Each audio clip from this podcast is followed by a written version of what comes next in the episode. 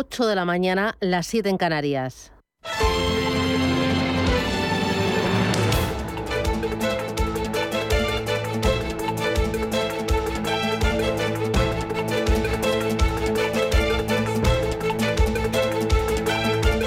Capital Intereconomía, con Susana Criado.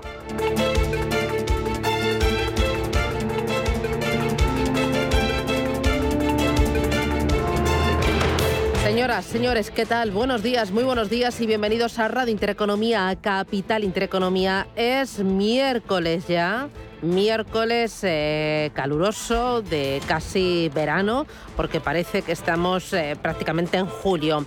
Bueno, sigue las altas temperaturas, continúa el ascenso y de nuevo vamos a superar en buena parte del interior peninsular los 30 grados. En Soria, Valladolid, Toledo, Ciudad Real y por supuesto Zaragoza y Mérida.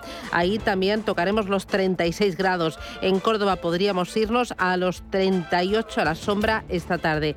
Baja ligeramente en el estrecho, también en el interior del este peninsular y en Madrid para hoy esperamos 33 graditos, 27 en Barcelona y en Valencia, por ejemplo, esperamos 26. ¿Cómo viene la jornada? Viene mirando a la guerra, a Ucrania. Vamos por el día número 84 desde la invasión de Ucrania por parte de Rusia y ya han sido evacuados 264 soldados ucranianos de la sitiada Azostal, tras semanas de incesantes combates y bombardeos del último bastión ucraniano en Mariupol.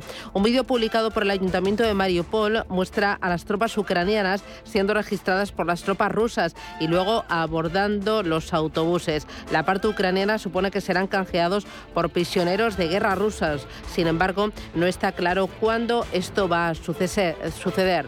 Mientras los combates continúan a lo largo de las líneas del frente de Donbass, las fuerzas rusas avanzan de forma lenta cerca de Popasna. Las tropas ucranianas también continúan avanzando en la región de Kharkiv, llegando a la frontera rusa en algunos lugares por primera vez en casi tres meses. Ayer el presidente francés Emmanuel Macron prometía a su homólogo ucraniano incrementar la ayuda militar y humanitaria y estudiar su demanda de adhesión a la Unión Europea en el marco de la cumbre comunitaria que va a tener lugar el próximo mes de junio. En lo que toca a los mercados y en lo que toca a la economía, bueno, eh, una encuesta muy importante la publica de forma regular Bank of America y la realiza a gestores gestores, eh, que invierten en los distintos activos y en los distintos mercados. Esta encuesta fue realizada a más de 330 gestores entre el 6 y el 12 de mayo. ¿Y qué es lo que dicen?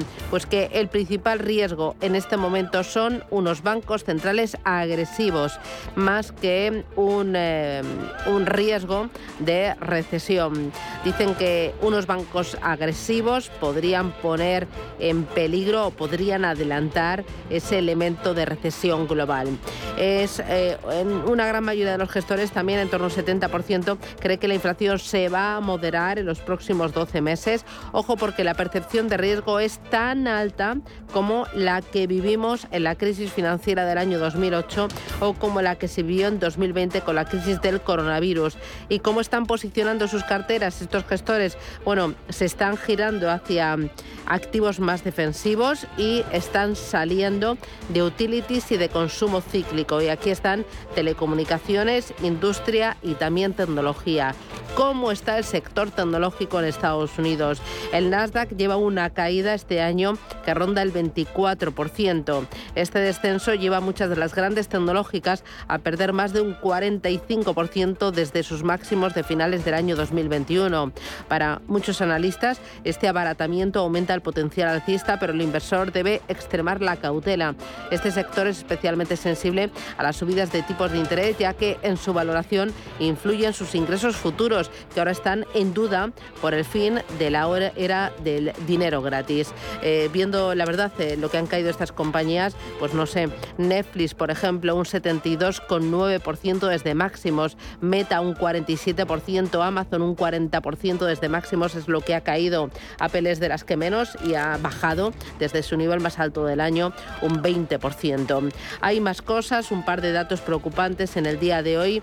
Uno es eh, lo que le costará a España la subida de tipos de interés. En total, unos 20.000 millones de euros.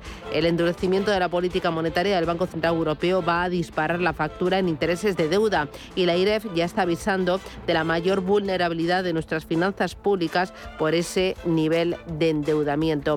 Y ojo porque también tenemos el déficit eh, comercial, se ha multiplicado de forma muy importante eh, en los tres primeros meses del año. Se ha multiplicado por cinco la razón la subida de los precios de la energía. Los expertos alertan de que esta evolución negativa no se va a ver compensada por los servicios, especialmente por el turismo. Así que España está a punto de fulminar el superávit por cuenta corriente acumulado desde el año 2012, lo que restará varias décimas al Producto Interior Bruto. Hay mucho más, se lo contamos enseguida y lo hacemos con los titulares que ha elaborado Rubén Gil. Banco Santander patrocina este espacio.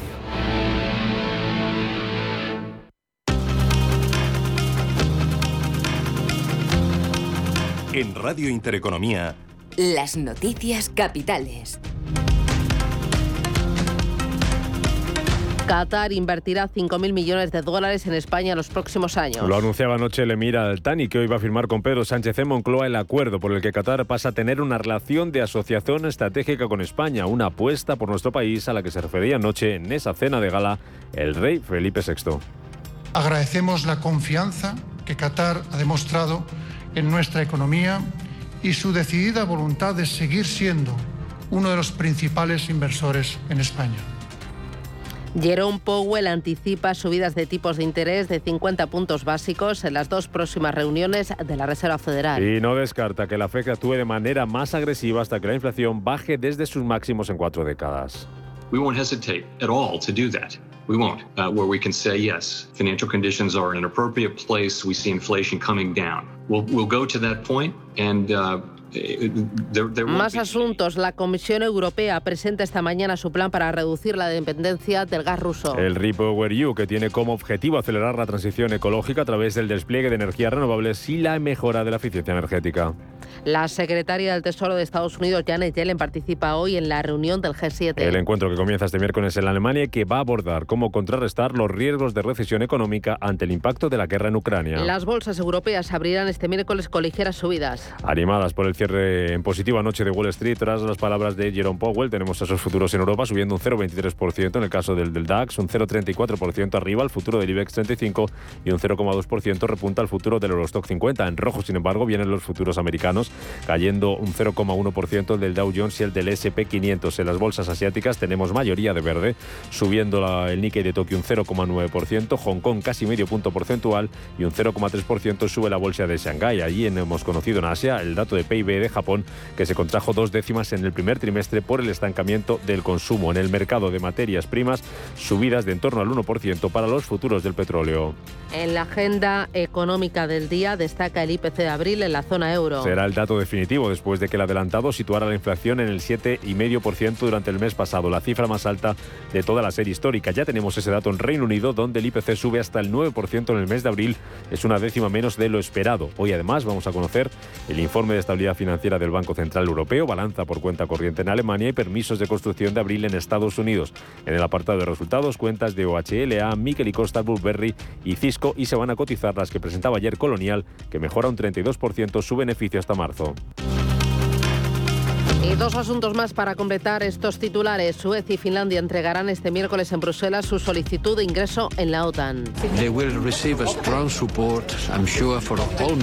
Es el alto representante de política exterior de Bruselas, Josep Borrell, dando la bienvenida a estos países y confiando en que Turquía apoye esta medida. Esta entrada además garantiza protección para ambos países. Y Joe Biden levanta algunas sanciones contra Venezuela. Como ya hiciera ayer mismo con Cuba, a partir de ahora el gobierno de Estados Unidos va a autorizar a la petrolera Chevron a iniciar negociaciones con la estatal venezolana PDVSA. Banco Santander ha patrocinado este espacio.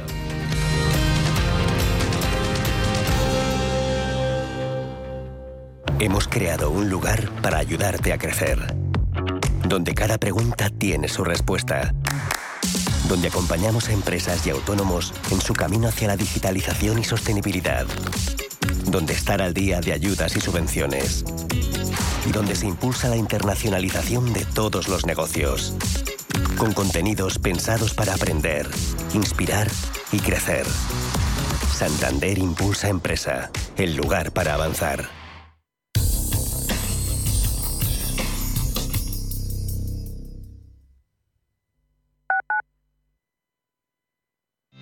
Revalorice su vivienda con Trasteros por Madrid. Trasteros con licencia de funcionamiento e inscritos en el registro de la propiedad. Trasteros en planta calle y con zona de carga y descarga para facilitar el acceso y con una rentabilidad anual garantizada del 6% durante dos años. Visítenos en trasterospormadrid.com y compruebe nuestras promociones. Recuerde, trasterospormadrid.com. Radio Intereconomía, una excelente plataforma para anunciar tu empresa, con una audiencia exclusiva, con poder adquisitivo medio alto y que sabe lo que quiere. Teléfono 919992121 y en comercial arroba intereconomía.com. Radio Intereconomía, la radio de las empresas. Ford Kuga híbrido enchufable. Carga cuando frenas, mientras conduces y cuando lo enchufas. Pasa al siguiente nivel en la vida real. Consigue el híbrido enchufable más vendido en Europa con Ford Renting sin entrada y con todo incluido por 14 euros al día. Con seguro, mantenimiento integral, vehículo de sustitución, plan Moves 3 incluido. Solo hasta fin de mes. Condiciones en Ford.es. Ford Kuga. Acercando el mañana. Más del 25% de la población en España se encuentra en riesgo de exclusión social. En la Fundación La Caixa facilitamos herramientas, metodologías y recursos a miles de entidades sociales para que las personas que más lo necesitan desarrollen su potencial. Solo es progreso si progresamos todos. Fundación La Caixa. Restaurante Inari Moraleja, tu japonés del Soto de la Moraleja junto al restaurante Kionansui. Comprometidos con la calidad, comprometidos con su seguridad. Reservas y pedidos en el 910-070356 o en grupoinari.es. Un restaurante del Grupo Inari. Radio Intereconomía. Información económica en estado puro.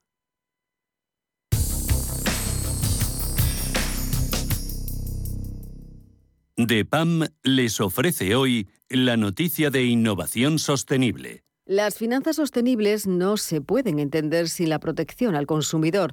Los participantes en el mercado financiero deben hacer un esfuerzo en este sentido. El paso del tiempo ha demostrado que, aunque efectivamente una garantía efectiva sobre los derechos de los consumidores es inicialmente costosa, en cualquier caso merece la pena. Si Europa quiere ser líder en materia de finanzas sostenibles, debe seguir en esta línea. La promoción de los productos financieros sostenibles es fundamental para la transición. DEPAM les ha ofrecido esta noticia por gentileza del Centro de Inteligencia Sostenible de DEPAM. En Radio Intereconomía, la entrevista capital con Susana Criado. Agradecemos la confianza que Qatar ha demostrado en nuestra economía y su decidida voluntad de seguir siendo uno de los principales inversores en España es eh, el rey, el rey Felipe VI, que se refería anoche en la cena de gala a esa apuesta importante que está haciendo Qatar en España. Ayer anunciaba el emir Altani que va a invertir 5.000 millones de dólares en nuestro país. Vamos a hablar de las relaciones entre ambos países, de esta invasión y también del gas, otro elemento muy importante, además de la cantidad de dinero que va a invertir Qatar en nuestro país. Para ello, nos acompaña Luciano Zácara, que es profesor e investigador de estudios del Golfo en la Universidad de Qatar. Luciano, ¿qué tal? Buenos días, bienvenido. Buenos días, ¿qué tal? ¿Qué tal? Eh, ¿cómo, se está viviendo en Qatar eh, la visita de el emir aquí a España? Porque aquí en España se le está recibiendo con todos los honores y más. Y claro, no me extraña, se va a dejar una gran cantidad de dinero. ¿Cómo se está viviendo allí en Qatar eh, esta visita? Bueno, aquí mm, digamos hay que, hay que recordar que la, la visita del emir forma parte de un, de un, tour que empezó con Irán y va a visitar otros países europeos también, lo cual se considera como una iniciativa diplomática y, económica muy muy fuerte que está haciendo eh, el emir de, Qatar en distintos ámbitos, en el ámbito diplomático, en el ámbito eh, económico, que marca un poco la línea eh, futura que va a tener eh, Qatar o que está teniendo Qatar como un actor importante en las relaciones internacionales políticas y económicas. A partir de lo que está sucediendo también con la guerra de Ucrania, Qatar ha, ha sido un país que siempre ha intentado mediar en distintos conflictos internacionales y en esta situación en la que está un poco también, que ha quedado en el medio por ser un productor de gas, eh, y que es el, nombre de Qatar ha sonado muchísimo desde que empezó la, crisis, eh, está tratando de posicionarse también dentro de los mercados eh, de gas mundial y también como un, un, interlocutor válido para tratar de solucionar determinadas cuestiones políticas de mediar en determinados aspectos, si bien en este último aspecto en el tema de, de, Ucrania y Rusia no está haciendo mucho, pero bueno, es una apuesta decidida del emir de tratar de tener un protagonismo más grande, eh, no solo en la región de Medio Oriente, sino también en las relaciones que eh, Europa eh, y en general el mundo occidental, digamos, tiene con Oriente Medio en general. Claro, y para estrechar y aumentar esas relaciones tanto diplomáticas como económicas con Europa y con España, viene con la chequera, ¿no? Y aquí se le recibe con los brazos abiertos. Exactamente. Si hay una cosa que parece que ha eh, eh, demostrado Qatar es que la, los efectos de la crisis del COVID, que han sido muy duros, sobre todo para los países que producían eh, petróleo y gas, ha sido superada, esta crisis está superada, las, las restricciones que se habían impuesto en el, el 2020 y el 2021 casi han desaparecido y que la economía está otra vez revitalizada y que eso hace que Qatar sea un socio confiable a la hora de invertir, a la hora de tener eh, cash para poder invertir en economías que todavía no se han terminado de recuperar. Y creo que ahí es donde está empezando a, demostrar que tiene tiene fondo para para poder invertir y para poder ser eh, un, socio apetecible por parte de países europeos que necesitan inversiones que necesitan incluso suministro de gas con la actual crisis que está que está haciendo. Y creo que eh, eh Qatar lo está haciendo bastante bien en el sentido de aprovechar ese ese, espacio que se está generando. Claro, ya que mencionas los contratos del gas, esta es la principal cuestión en la visita del emir de Qatar, es uno de los asuntos más importantes. ¿Cuánto gas eh, puede vender?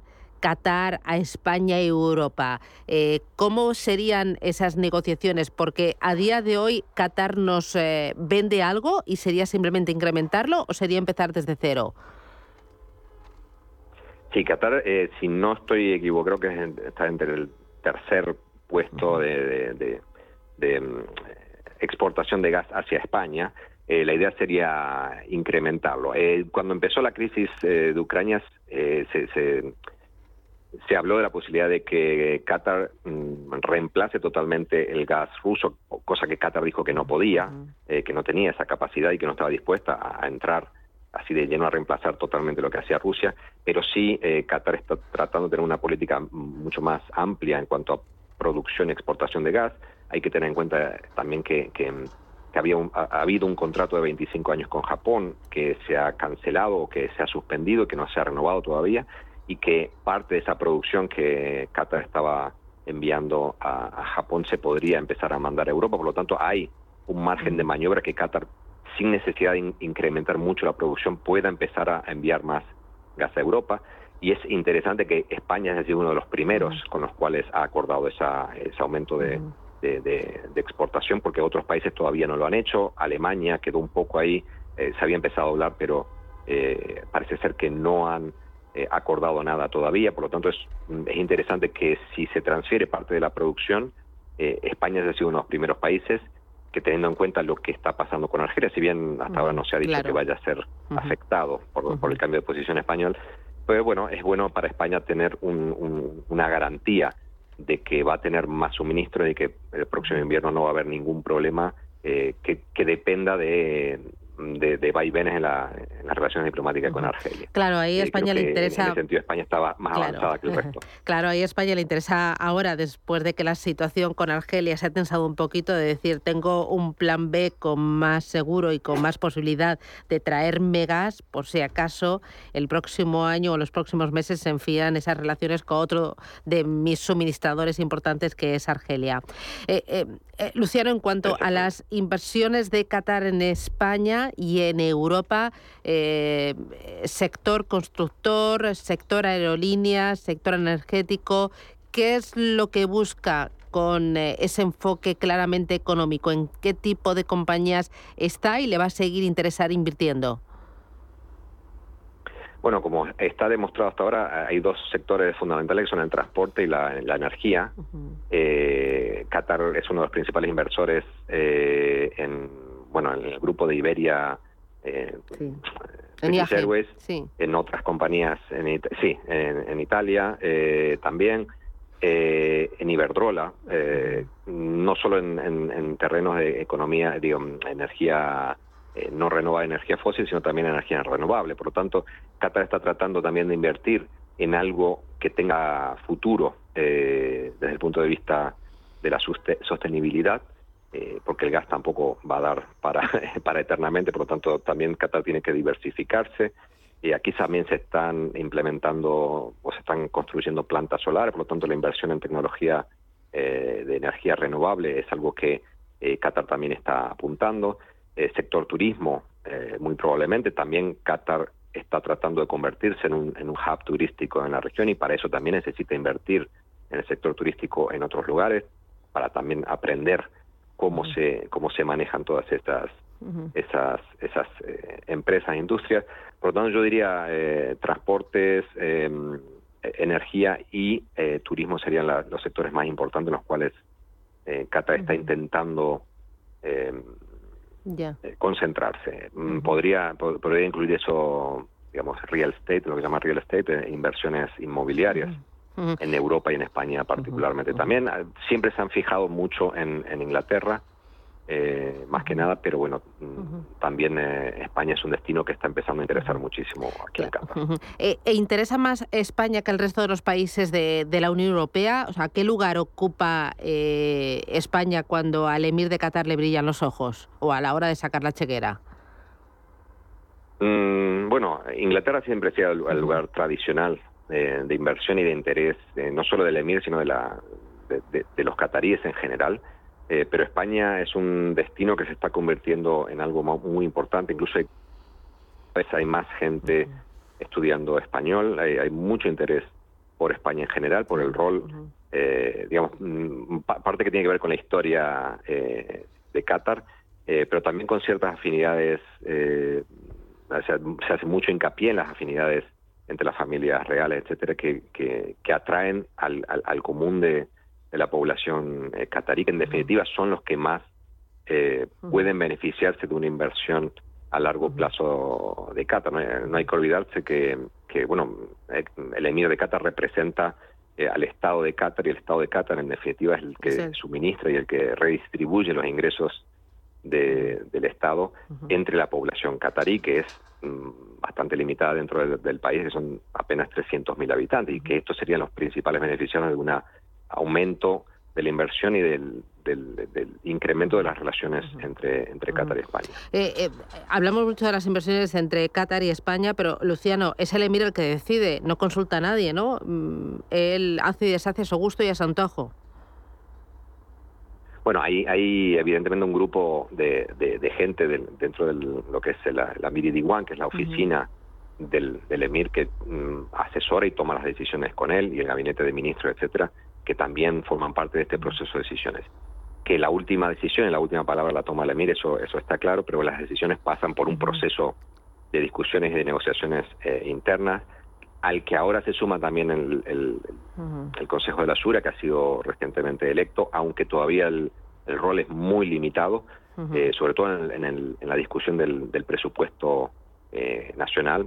El presupuesto lo hace el, el gabinete y lo hace el- la oficina del EMIR y se lo envía para discutir al, al, al- al- al Consejo de la Sura y este lo aprueba, pero en definitiva se supone que en el futuro tendría que tener más más voz en la decisión en qué se gasta el dinero y cómo se distribuyen los ingresos del, presupuesto nacional. Eh, una cosa más, eh, Luciano, eh, ayer el rey cuando en su discurso, en las palabras que tuvo de bienvenida y de agradecimiento al emir de Qatar, pues hablaba de horizontes con mayores derechos civiles, con mayores libertades públicas, hablaba de mejorar las condiciones de los trabajadores y también de las mujeres cataríes.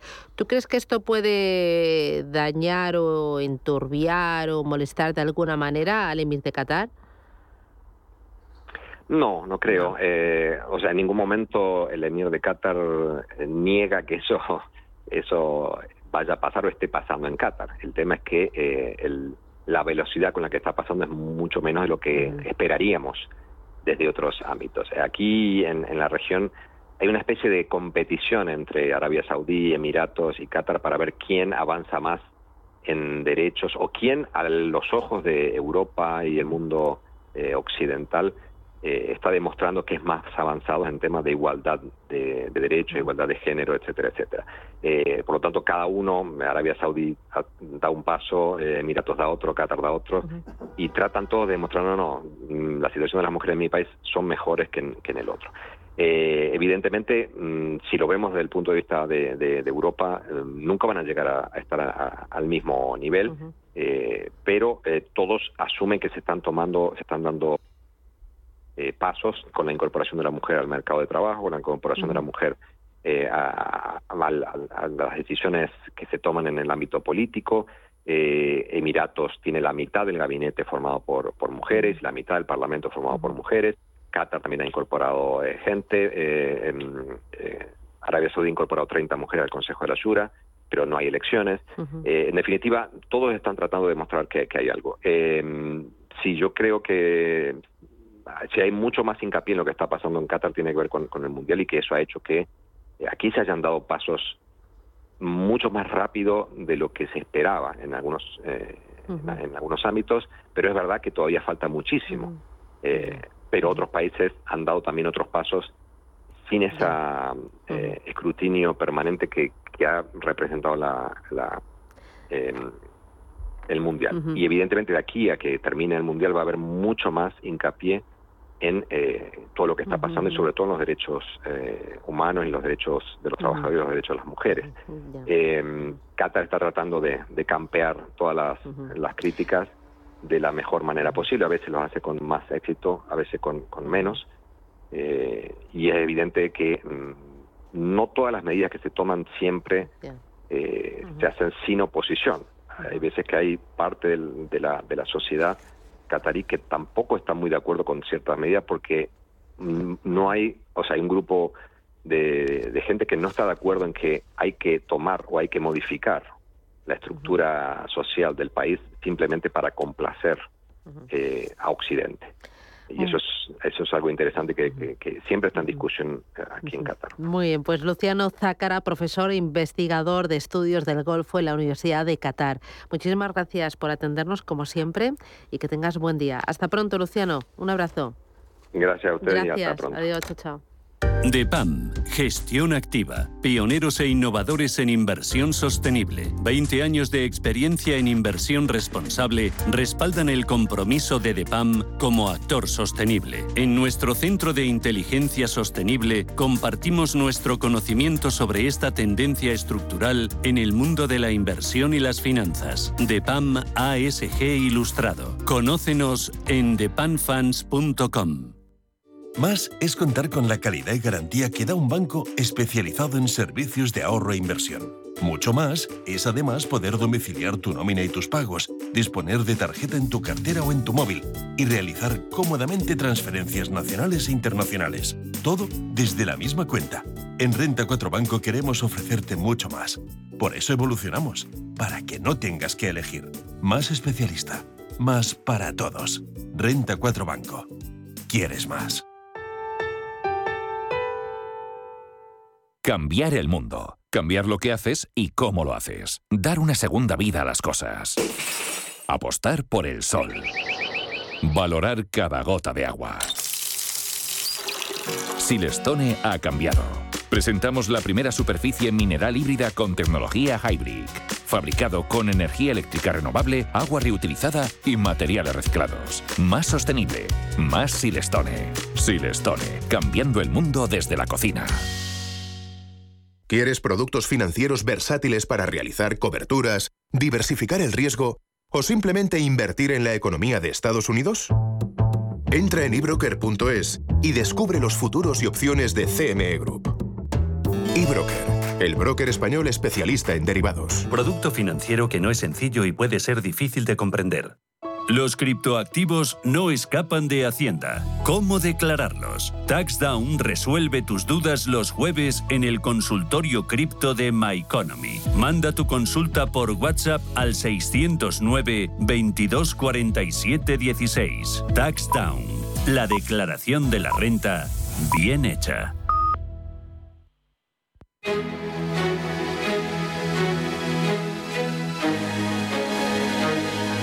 En Radio Intereconomía, la tertulia capital con Susana Criado. Tertulia Capital aquí en Radio Intereconomía, en Capital Intereconomía. Hoy nos acompaña Carlos Tobías. Carlos, ¿qué tal? Buenos días, bienvenido. Pues muy buenos días. Aquí estamos viendo a ver qué nos depara la semana. Bueno, oye, de momento, ¿has visto cómo, cómo estamos y cómo ha agasajado eh, España al emir de Qatar?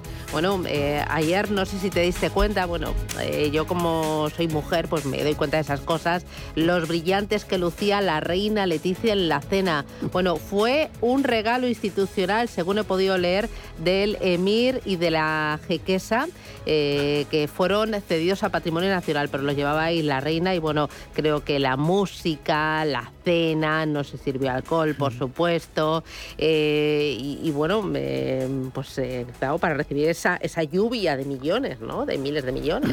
Hombre, yo creo que eso también demuestra que la corona tiene un papel institucional, que lo cumple y que además esos detalles que a lo mejor a estos progresistas modernos les pasan desapercibidos, pues las autoridades de otros países valoran esos detalles de ponerte una joya que regaló ese Estado en su momento. Y a mí me parece que todo eso demuestra que, hombre, que vale para algo y que de alguna manera deberíamos respetar un poquito más esas instituciones.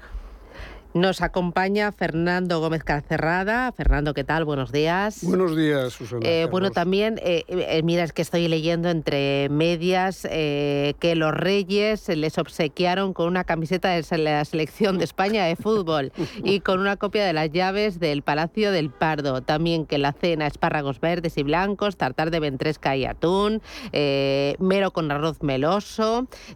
claro, no se utilizó alcohol y el rey utilizó la para brindar dar la fórmula hago sinceros votos por vuestra aventura personal. Eh, tú conoces muy bien, ¿no? Eh, en la zona. ¿Has, viajado? sí, viajaba mucho por Dubái, Qatar, Bahrein, Kuwait. Y en el concreto, en este caso, en Qatar, y, me llama la atención lo de, lo de la camiseta de fútbol, porque si, si estáis en algún momento en alguno de esos países cuando se está celebrando un clásico, y no me refiero a música clásica, sino el Real Madrid-Barcelona, aquello se paraliza totalmente. es una afición y un seguimiento de los equipos españoles brutales. Es una maravilla, coincido totalmente con Carlos, el que vuelva eh, la Casa Real, el rey, a desempeñar esa labor tan magnífica que se hace desde el punto de vista diplomático con unos países en donde hay una relación estrecha histórica, que son los países árabes, que toda la vida se ha hablado de ellos, y desde luego ayer la recepción fue estupenda en un país, Qatar, aliado de Estados Unidos y que además desempeña un papel de equilibrio porque tiene ciertas relaciones con Irán y eso le causó determinados problemas, que puede en estos momentos ser uno de nuestros grandes suministradores de gas en la situación tan horrorosa que estamos viviendo desde el punto de vista de la energía. Bienvenido sea el dinero, bienvenidos sean los inversores y bueno, volvemos un poco por donde veníamos, ¿no? Claro, y sobre todo tener una estrecha relación, una eh, relación todavía más estrecha con Qatar, sobre todo o sea, por el dinero, por esos 5.000 millones de euros que va a invertir, pero también por el gas en un momento muy delicado para Europa, por la guerra de Ucrania, pero también por España, por eh, la tensión que hay con últimamente con las relaciones con, con Argelia. Hombre, yo creo que no solamente es el dinero que, que, lógicamente influye y, el gas. Yo creo que tener unas buenas relaciones con Qatar, eh, ha señalado Fernando antes el papel estratégico de socio de Estados Unidos en la zona, a mí me parece que es muy importante que España, que no tiene por qué no tener buenas relaciones con los países árabes, a pesar de los vaivenes que da Pedro Sánchez, pues me parece que es una labor importante tener y mantener esas buenas relaciones por todo, porque yo creo que de ahí solo vamos a sacar cosas positivas. Entonces, en definitiva, me parece importante. Y creo además que la corona es el instrumento mm, perfecto para, para, desempeñar esta función, porque es el que de verdad lo, va a hacer, porque si pretendemos que lo haga este gobierno con sus maneras tordas, pues no, mm, toscas, no van a poder. Entonces es mejor que sea la corona la que lo haga y yo estoy convencido que reportará mucho beneficio a la economía española. Sí, es de todo ese área, y en concreto, bueno, estamos hablando fundamentalmente de Qatar, eh, son unos países que tienen una, una, dualidad en sus sentimientos. Por un lado, muchos de ellos, y el jeque seguramente, o el emir, eh, todos ellos tienen una educación británica, son antiguas colonias británicas y tienen una relación con el Reino Unido enorme. Gracias a eso y esa cierta educación se está empezando a ver esa evolución que estábamos hablando. Pero por otro lado, tienen esos lazos históricos con, bueno, pues con el Reino de España que permite, somos de los pocos países que tenemos algún nexo de unión con estos países, que será mucho o poco, pero que al final, bueno, algo tiene, tiene que, ser. Creo que además eh, el emir de Qatar hoy, si no me equivoco, lo he leído en algún lado, iba a entrevistarse incluso, hablando de lo del fútbol, con Florentino Pérez, ¿eh? porque es un tema, claro, eh, cuando estamos hablando de una pasión enorme, estamos hablando de mucho dinero, de inversiones, estamos hablando de, lo que pueden traer esos 5.000 millones aquí. Y de un pues, mundial. sí, del mundial. Es un conjunto de todas las cosas que, bueno, también es verdad otra cosa, es decir, no estamos hablando de, desde el punto de vista de, democracia derechos humanos de un Suecia o de un Finlandia, pero bueno, oiga, esto es lo que hay y están cambiando y bueno, aquí se les ha recibido, no he oído ninguna palabra, manifestación, eh, protesta del de Ministerio de Asuntos Sociales sobre la situación de las mujeres.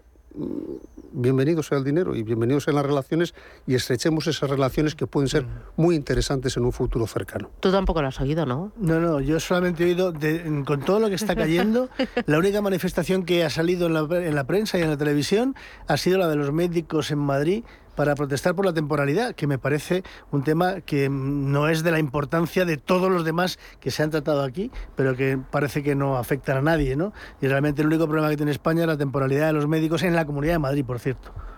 Eh, oye, me voy a ir a publicidad y a la vuelta. Hoy cuenta el economista que mm, eh, eh, se ha publicado una encuesta por parte de Bank of America gestores dice que el nivel de pesimismo de esos gestores es igual que el nivel de pesimismo que se vivió en la crisis de 2008 o también en la crisis de 2020 con el COVID. ¿Vosotros lo palpáis así? Eh, veis que en los mercados financieros se palpa mucha tensión y que hay un miedo tremendo a que los bancos centrales se equivoquen en el ritmo o en la cuantía de subidas de tipos de interés y que provoquen una recesión. ¿Lo veis en los mercados, en los activos cotizados y no lo veis en la calle como yo? Publicidad y me lo contáis. Hoy en día, encontrar la herramienta que pueda resistir el paso del tiempo es fundamental en la renta fija. Es por eso que MFS Investment Management adopta un enfoque Active 360. Visite mfs.com barra Active 360. Si necesitas una tasación oficial para solicitar una hipoteca, para una herencia, para conocer el valor de tu patrimonio, tu empresa es Global, con V de valor. Somos una firma líder en tasaciones oficiales homologadas y en servicios integrales de valoración, ingeniería y consultoría inmobiliaria, con más de 35 años de experiencia, rapidez online, rigor y garantía de servicio. Recuerda, Global se escribe con V de valor. Global.es. Invierte en capital privado europeo a través de GES Consult y su nuevo fondo GES Consult Valiant Private Equity. GES Consult Valiant selecciona los mejores fondos de private equity europeos, excluyendo España, diversificados en un total de 150 compañías subyacentes, distribuidas en 14 geografías y en 4 divisas. GES Consult Valiant aspira a rentabilidades sobresalientes preservando el capital. GES Consult gestora socialmente responsable especializada en la gestión de patrimonios desde 1987. Consulta nuestra web gesconsult.com. ¿Te han encargado organizar una reunión de trabajo y no sabes por dónde empezar? No lo dudes. rafaelhoteles.com. Hoteles modernos, bien situados, con aparcamiento y salones con luz natural, además de un servicio especializado en la organización de cualquier tipo de evento. Llama al 902 100 015 o consulta rafaelhoteles.com. En Radio Intereconomía nos adelantamos al futuro con MyEconomy. MyEconomy, una iniciativa que da voz a los nuevos mercados descentralizados. Bitcoin, criptoactivos, metaverso, NFTs. MyEconomy, de lunes a viernes de 3 a 4 de la tarde. MyEconomy, el espacio cripto de Radio Intereconomía. La entrevista capital.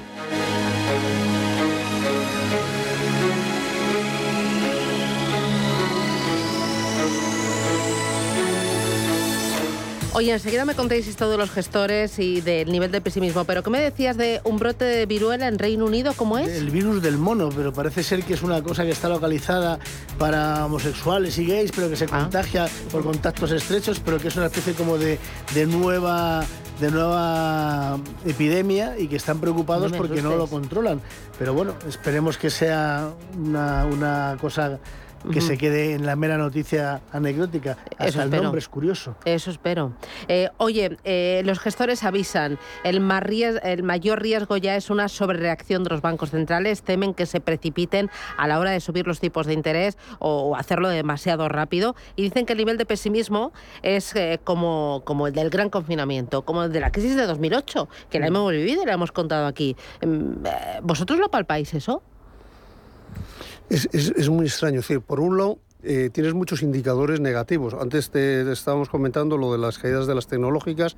La bolsa es un diente de sierra, sube, baja, inflación. Bueno, sube baja, pero con tendencia a la Sí, baja, sí, ¿eh? con que llevamos la baja. un... Bueno, el Eurostock 50 como un 18% en el año, el, El- Nasdaq un 25%, que me hablabas tú de las tecnológicas. Sí, sí, sí, 45 sale aquí por ciento de Sí, bajada. ujú. Bueno, el precio de los carburantes, energía, eh, el COVID que no termina de, de- morir, ¿no? de finalizar. Entonces, todos esos indicadores somos, pero luego, antes estábamos hablando aquí entre nosotros, sales a la calle y por lo menos la percepción que hay en Madrid es que hay un gasto desmesurado. Y además, con un incremento de los precios importantes y incremento que se está cubriendo con, con, con la demanda. O sea, estamos yendo a restaurantes, estamos saliendo, estamos... Está llenando el, gasolina, el- el- estamos- la gasolina, aunque esto está atascado a tope, Con a lo dos cual, euros el litro. Alguien tendrá que haber muy inteligente que sea capaz de explicar esto, ¿no? Yo no soy. Bueno, la, la realidad es eso, que hay como dos visiones económicas. La de los expertos que tienen ese pesimismo que estábamos comentando, sobre todo derivado de la incertidumbre, eh, eh, y luego por otro lado el ciudadano de a pie que dice, bueno, mira, ha salido el sol hace buen tiempo, este fin de semana me voy. Y, y da igual que el precio sea caro, que de la gasolina valga dos euros, yo me marcho. Y ya está. sí, si me permitís decir, eh, yo creo que aquí vivimos un mundo, en Madrid, Barcelona, Valencia. Yo tengo eh, grandes amigos empresarios en el mundo rural y la situación es muy dramática. Es decir, la subida que ha habido de fertilizantes, de energía, del gasoil, eh, la- el miedo que hay al impago, que es enorme, es decir, eh, es otro mundo diferente. Es decir, hay una contracción importante en el mundo rural y, y, bueno, y eso está ahí, está cerca, está a una hora de aquí de Madrid. Pero la verdad es que lo que estamos viviendo aquí en nuestro día a día en, en una gran ciudad, pues bueno, parece que es un- una fantasía o, o que no responde a los parámetros reales de lo que está yendo la, la economía. Y eso es lo que desconcierta, ¿no? De alguna manera. Claro, de todas formas, los bancos centrales ya se han cansado de financiar la fiesta y entonces, claro, por otro lado, tienen que adoptar medidas para tratar de frenar la inflación y, y, claro, lógicamente se produce una tensión entre una tendencia inflacionista, un mayor gasto, esa alegría, digamos, ciudadana y la, necesaria contención para evitar una inflación que puede ir dar al traste con un montón de cosas. Porque venía, por ejemplo, una noticia que a mí me llamó la atención. Resulta que el aumento de ola de calor en la India supone el encarecimiento del precio del pan en todo, en todo el mundo. ¿Por qué? Porque se ha perdido no sé cuánta cosecha, un porcentaje enorme de la cosecha de trigo, y entonces eso ha determinado un encarecimiento del precio del pan en el mundo. Bueno, pues este tipo de cosas que al ciudadano de a pie, dice, a mí qué me importa si en la India hace calor. Bueno, pues sí te importa porque el pan va a subir. Afecta, entonces, sí, cosas de estas que, que la percepción ciudadana no, no lo comprende, ¿no? Y sin embargo afecta. Y yo creo que la escasez de materias primas, los suministros, ahora vas a comprar un coche y te dicen, bueno, es que espérate porque como no hay chips o no sé qué historias, pues vas a tener que esperar dos meses pues todas esas cosas, lógicamente, mm, lastran la economía. ¿Pero creéis que podríamos estar barruntando una crisis tan grave como la de 2008 o están dramatizando estos gestores? ¿O creéis, sin embargo, que el ciudadano a pie pues no tiene la cultura financiera que debería, que suspendemos ahí y pensamos que esto es algo puntual, que va a pasar? Hombre, yo espero que no sea lo del 2008, sinceramente.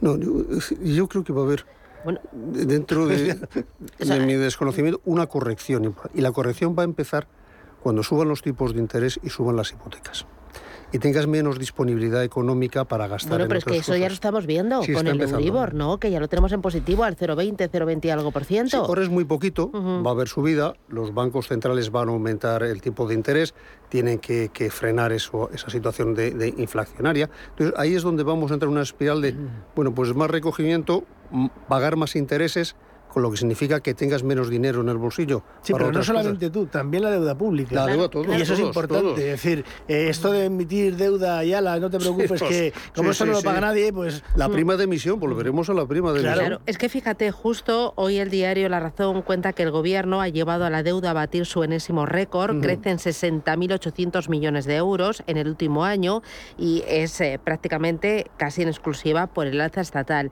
Y dice que la subida de tipos de interés que va a venir en Europa, quizás en julio, le va a costar a España 20.000 millones. millones de euros eh, por ese aumento de los intereses de la deuda.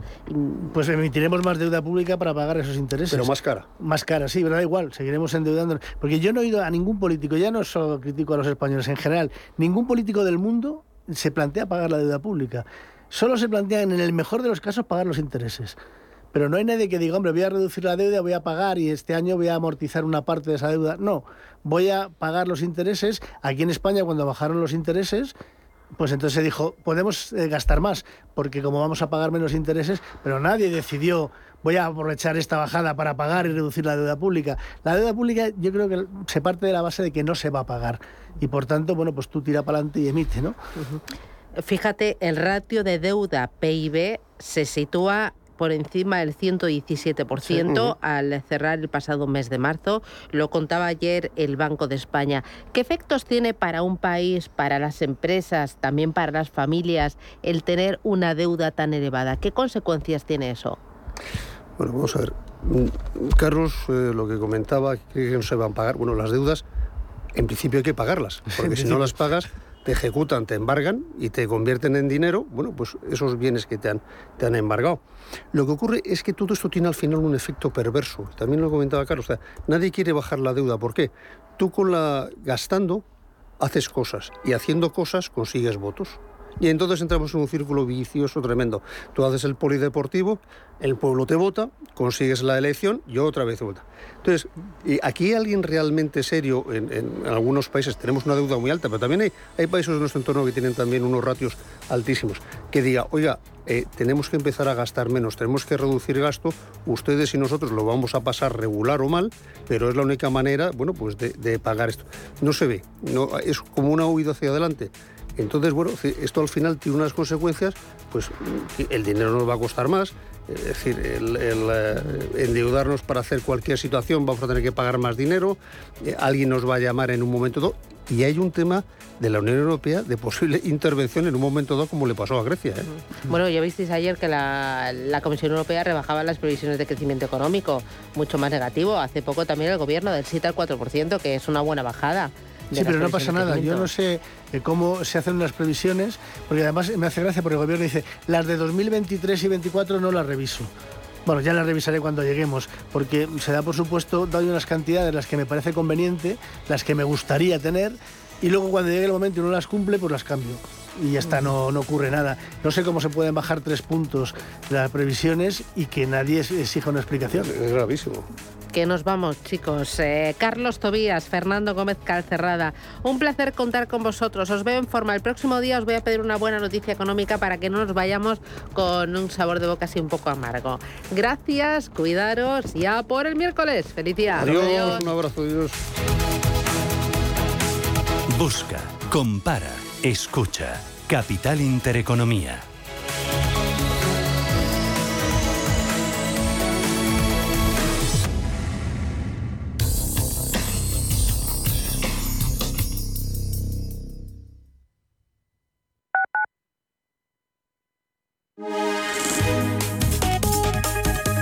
MAFRE patrocina la información del tiempo. En Galicia es posible que se produzcan algunas precipitaciones débiles al principio de la jornada, un fenómeno que estará acompañado por nubosidad abundante en todo el norte peninsular, nubosidad también en el litoral mediterráneo y el norte de Canarias. Las temperaturas máximas bajarán en el norte de Galicia y en el oeste de Asturias, pero subirán en buena parte del interior peninsular y en ambos archipiélagos. Se espera que superen los 35 grados en el valle del Guadalquivir y no se descarta que se puedan alcanzar también estas temperaturas en puntos de Guadiana y del Tajo. Las mínimas bajarán en el oeste y subirán en el resto de la península, en Baleares y en Canarias. MAPRE ha patrocinado la información del tiempo.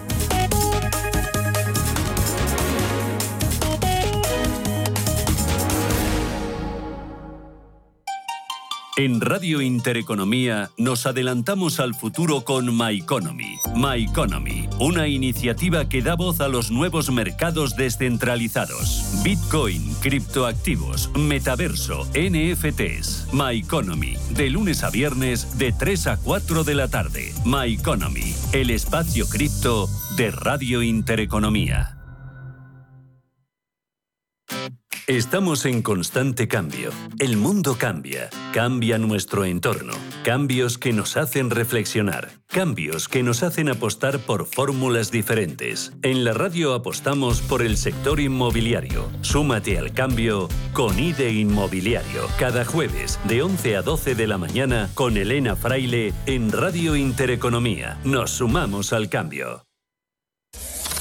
Radio Intereconomía. Eres lo que escuchas.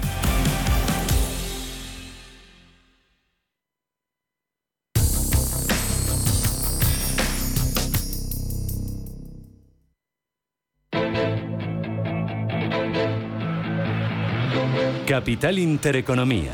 Gestión, finanzas, empresas.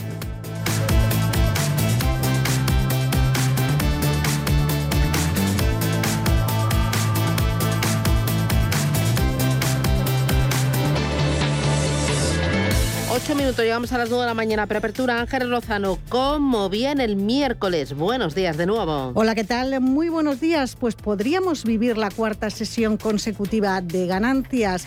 Está el futuro del IBEX 35 subiendo un 0,25%. Hoy el mercado europeo cotizará los mensajes lanzados ayer por el presidente de la FED, por Jerome Powell, que mantiene su lucha contra la inflación y dice que mm, al menos en las próximas dos reuniones habrá subidas de 50 puntos básicos en los tipos de interés, el doble de lo habitual. En cuanto a la agenda del día, el dato más importante es el del IPC final de la eurozona del mes eh, de abril. Se espera que se mantenga en ese 7,5% que nos dio el dato preliminar ante el encarecimiento de la energía y de la alimentación, el alcohol y el tabaco. También el BCE publicará su informe de estabilidad financiera. En Estados Unidos vamos a conocer los permisos de construcción e inicios de nuevas viviendas en el mes de abril y los inventarios de petróleo como cada miércoles. Cotizarán hoy en el mercado las cuentas de Colonial que se publicaron ayer por la tarde y los rumores de que Siemens Energy está planteando una OPA, planeando una OPA sobre las acciones de Siemens Gamesa que aún no posee. Son informaciones que recoge la agencia Bloomberg. Les recuerdo que tenemos la rentabilidad del bono a 10 años subiendo en el 2,10%. Echamos un vistazo a Europa, Paloma. Vienen los futuros en positivos con subida muy moderada para el futuro del DAX, que rebota un 0,07%, el de la Bolsa de Londres un 0,10% y el del Eurostock también muy plano, arriba un 0,05%. En Reino Unido, el dato de IPC deja para el país una inflación en tasa anual del 9% para el mes de abril, la más alta desde que comenzaron las estimaciones oficiales al final de la década de los 80. El ministro de Finanzas británico, Rishi Sunak, dice que esta subida está impulsada por el aumento del tope del precio de la energía en el cuarto mes del año. En cuanto a las compañías, tenemos resultados de Burberry, la marca de lujo británica. En el pasado ejercicio ganó un 21% más, aunque están advirtiendo del daño causado por los confinamientos en China. Y además hemos sabido que la aseguradora británica Aviva está en camino de alcanzar sus objetivos financieros con ese aumento del 5% en las ventas del primer trimestre del año. Y en Asia siguen abiertas las bolsas chinas. De momento se están reduciendo las caídas. Ya está prácticamente plano, a punto de darse la vuelta al Hansen de Hong Kong. Eh, y también sigue en rojo la caídas del 0,2% para el índice de Shanghai, bolsas que han reabierto tras ese descanso de 30 minutos. El Nikkei de Tokio sí que cierra con subidas del 0,6%, en definitiva signo mixto en Asia y futuros en Wall Street que tras las subidas de ayer hoy recortan un cuarto de punto porcentual el Dow Jones y el SP500, futuros vinculados a ambos índices. En las materias primas reacciona al alza de forma contenida, 110,3 dólares el West Texas, el crudo de referencia en Estados Unidos, el Brent se sitúa por encima de los 112 dólares y en las divisas el euro que cae frente al dólar, un dólar 0,521 centavos. David Cortina, responsable de renta variable de Santander Private Banking. David, ¿qué tal? Buenos días. Buenos días, Susana. ¿Y hoy del mercado qué esperar? ¿Cómo lo ves? Pues esperamos un día relativamente tranquilo, porque no tenemos datos macroeconómicos importantes. Hemos conocido el IPC Reino Unido, que aunque ha sido el máximo histórico, ha estado por debajo de las estimaciones, en el 9%, se esperaba un 9,1%. Y luego a las 11 conoceremos el IPC de la eurozona, que es el dato más importante, y pues ya tenemos referencias eh, más significativas. Mañana sí que tenemos eh, las actas del Banco Central Europeo que marcarán un poco más la evolución de los mercados, pero esperamos una sesión tranquila con una apertura ligeramente al alza, positivo de todos los índices europeos. Eh, ¿Hay miedo en el mercado a que los bancos centrales se precipiten eh, y, vayan demasiado deprisa y sean demasiado agresivos con las subidas de tipos? Bueno, yo creo que son dos temas totalmente eh, contrarios. Por un lado está el tema de la subida de tipos para frenar la inflación y por otro lado está el tema del crecimiento económico, que una subida de tipos pues puede frenar ese crecimiento económico. A día de hoy los bancos centrales eh, no tienen la menor duda que el principal problema que tenemos es el de la inflación y es lo que están luchando para controlar. Ayer eh, Powell dejó clarísimo que va a hacer todo lo posible por controlar el objetivo de inflación y que sigue siendo en el 2% y que hará todo lo necesario para que se sitúen esos niveles incluso pues si tiene que subir los tipos eh, con una mayor agresividad. Ya ha anunciado que va a subir dos veces los tipos de interés 50 puntos básicos en las dos próximas reuniones. Entonces el objetivo prioritario y en el corto plazo sigue siendo la inflación. Eh, mientras tanto, eh, miramos a los sectores. hoy viene el economista un balance de las tecnológicas en Estados Unidos, lo que han caído, muchas de ellas por encima del 40%. sufre todo lo ligado al ciclo, tecnología, telecomunicaciones también industria, y ahora el dinero se está yendo a la defensivo. Eh, sí, bueno, el mercado está con ciertos eh, bastantes problemas tema, por, supuesto, de posibles recesiones, el tema de la guerra Rusia-Ucrania, la variante Omicron en China, que ha pues, supuesto pues, eh, cierres y problemas también en cadenas suministros. Bueno, mercado en momentos de volatilidad siempre se va a sectores mucho más defensivos, lógicamente. Y luego, hay marejada en el mercado de las divisas con un dólar fuerte y con un euro eh, cada vez eh, más bajo y una libra también, ¿no? Estoy viendo que están creciendo las apuestas contra el euro y también contra la libra. Sí, bueno, es que el Banco de Inglaterra lleva ya cuatro subidas de tipo de interés en lo que va de año y con el dato de inflación hoy del 9%, pues podemos ver nuevas subidas de tipo de interés. Estados Unidos también ha subido tipos y el único que no ha, movido fichas ha sido el Banco Central Europeo. Banco de Australia también ha subido tipos. El único banco central importante que no ha, que no ha movido ficha, que no ha subido tipos de interés, es el Banco Central Europeo. Bueno, pues así está el mercado en esta preapertura. David Cortina, Santander Private Banking, gracias, buen negocio. Igualmente, gracias Susana, buen día.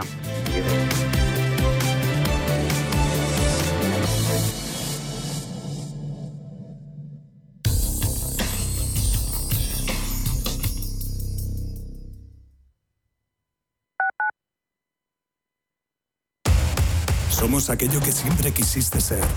Creamos aquello que siempre quisiste tener. Las reglas del juego han cambiado. Somos traders. Operamos. Black Bear Broker. El broker de los traders. Radio Intereconomía es la mejor plataforma para dar a conocer, relanzar y poner voz a su empresa. Nuestro equipo comercial le asesora para conseguir sus objetivos. Contacte con nosotros en el 91 999 21 21 o escribiendo a comercial@intereconomía.com. Radio Intereconomía, la radio de las empresas. Sostenible, check. Diseño, check. Tecnología. Check. Hyundai. Check. La gama subhíbrida y eléctrica de Hyundai cumple con todo lo que quiero, porque es la más completa del mercado. Ahora descúbrela tú en Hyundai.es. WeCity es la más reciente e innovadora plataforma de inversión inmobiliaria. En WeCity podrás invertir en las mejores oportunidades inmobiliarias y diversificar tus ahorros de manera fácil, rápida y segura. Entra hoy en wecity.io e invierte en un solo clic. O si prefieres, llama al número 679 667 623 y te ayudaremos. Son dos pandas que han nacido en Madrid. Mamá, ¿qué canta? Es una canción que sonaba cuando yo era niña, sobre Chulín, el primer bebé panda nacido en el Zoo de Madrid. Ahora son dos los bebés pandas. ¿Te apetece conocerlos? Ven a disfrutar de nuestro 50 aniversario con los gemelos panda. zoomadrid.com por otros 50 años compartiendo historias. Radio Intereconomía, la radio de los empresarios y de todo el que desea ser el mejor informado.